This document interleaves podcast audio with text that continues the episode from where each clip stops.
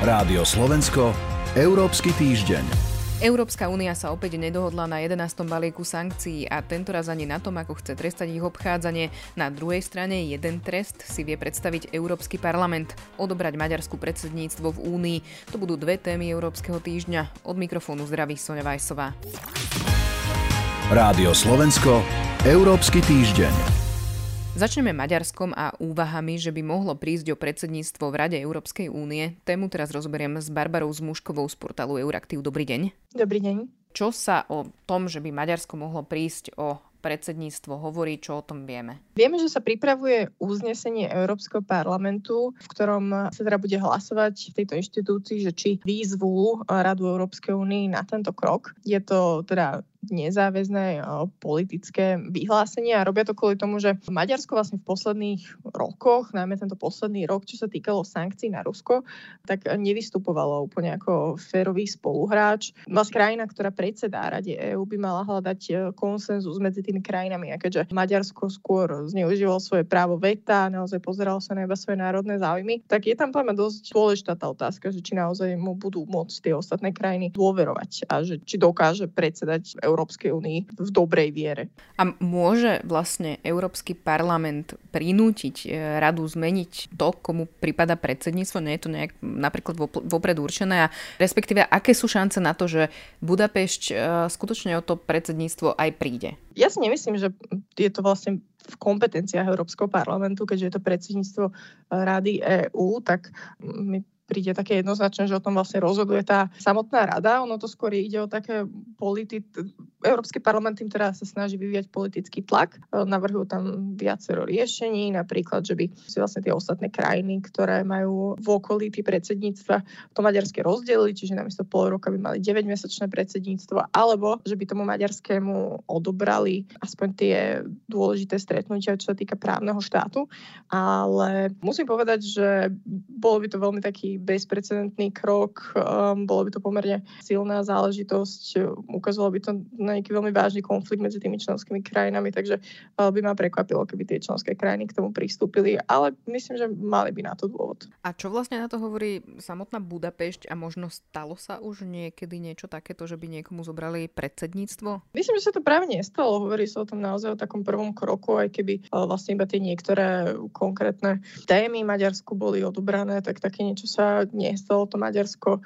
A vlastne zaujímavé je, že hneď aj po Maďarsku by malo mať predsedníctvo Poľsko, takže ak by sa niečo takéto stalo po prvýkrát, takže je celkom možné, že by sa to potom e, stalo aj po druhýkrát, pretože vieme, aký, aké výsledky, aké správanie má aj Polsko, čo sa týka právneho štátu. No a Maďarsko teda zatiaľ, myslím, reagovala maďarská ministerka spravodlivosti Judith Varga, ktorá práve vlastne vedie tento boj Maďarska voči zásadám právneho štátu a celkovou Európskou úniou a ona pripomenula, že Európsky parlament uh, o tom nejak nerozhodol rozhoduje, že Rada Európskej únie zatiaľ predbežne to voči tomu maďarskému predsedníctvu nejako nevystúpila.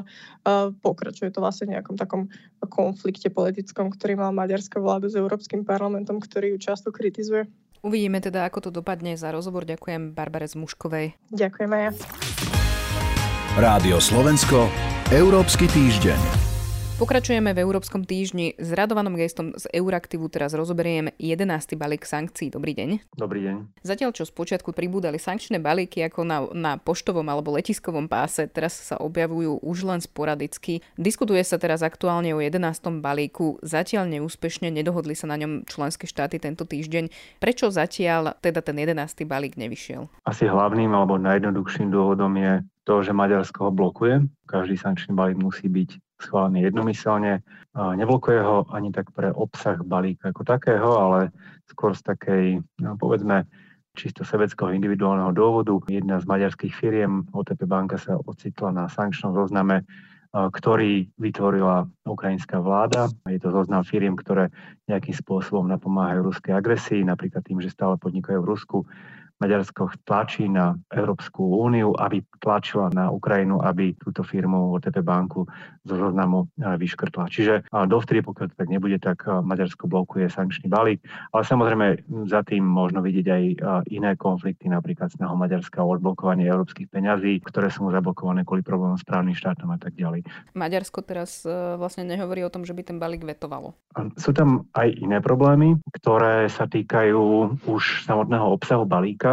Ten balík má také dve veľké časti. Jednou je snaha nejakým spôsobom potrestať alebo sankcionovať krajiny, ktoré pomáhajú Rusku obchádzať e, európske sankcie, napríklad tým, že e, cez nich môže tiec tovar do Ruska, ktorý by nemal byť Ruska vyvážaný, pretože je vojenského charakteru alebo môže byť použitý aj v armáde. No a potom druhou časťou je snaha zakročiť proti tankerom, ktoré vyvážajú ruskú ropu a to aj za ceny, ktoré sú nad maximálne stanoveným stropom.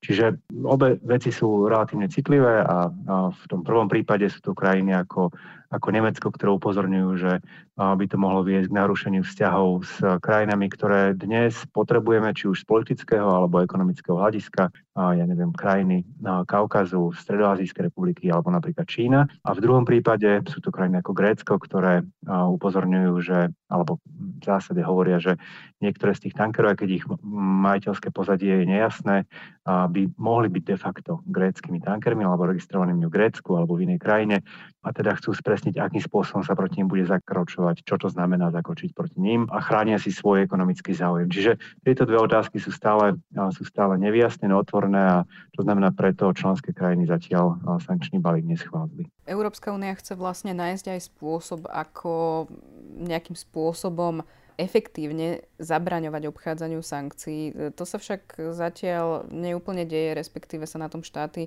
nedohodli. V čom je to vlastne teda komplikované? Ako ste teraz, teraz ste naznačili to Grécko, Nemecko? Ak sa zamerieme na tú prvú časť, ktorá je povedzme z praktického hľadiska dôležitejšie, to znamená, aby sa do Ruska nedostávali tovary, ktoré môže využiť pre vyzbrojovanie, tak to, ako sa to dnes deje, je, že sa sankcie európske obchádzajú cez tretie krajiny. Ja neviem, Kazachstan, môže to byť Čína, môže to byť iná krajina, cez ktoré sa tieto tovary dostanú do Ruska. Nejaká firma ich nakúpi v Európskej únii, aby boli použité v Kazachstane, v Turecku, v Číne a tak ďalej, ale odtiaľ potom idú ďalej do Ruska. Tento obchod je, zdá sa, pomerne rozsiahly.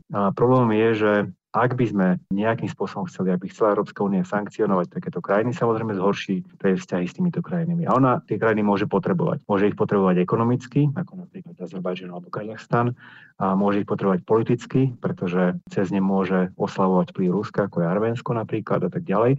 Preto krajiny ako je Nemecko, ktoré majú silný medzinárodný obchod, sú veľmi opatrné. Európska komisia samozrejme hovorí, že nechce teraz sankcionovať tretie krajiny. To má byť iba skôr ako hrozba a v každom prípade jeho použitie bude podmienené ďalším jednomyselným súhlasom členských krajín. Čiže teraz sa skôr hľadá formulácia, ktorá bude poskytovať dostatočné záruky a s ktorou budú Nemecko a ďalší, ktorí majú problém s takýmto nástrojom, ochotní v konečnom dôsledku súhlasiť. Uzatvára Radovan Geist. Ďakujem vám za rozhovor. Ďakujem aj do počutia. A za pozornosť ďakujú Sonja Vajsová a portál Euraktiv. Rádio Slovensko, Európsky týždeň.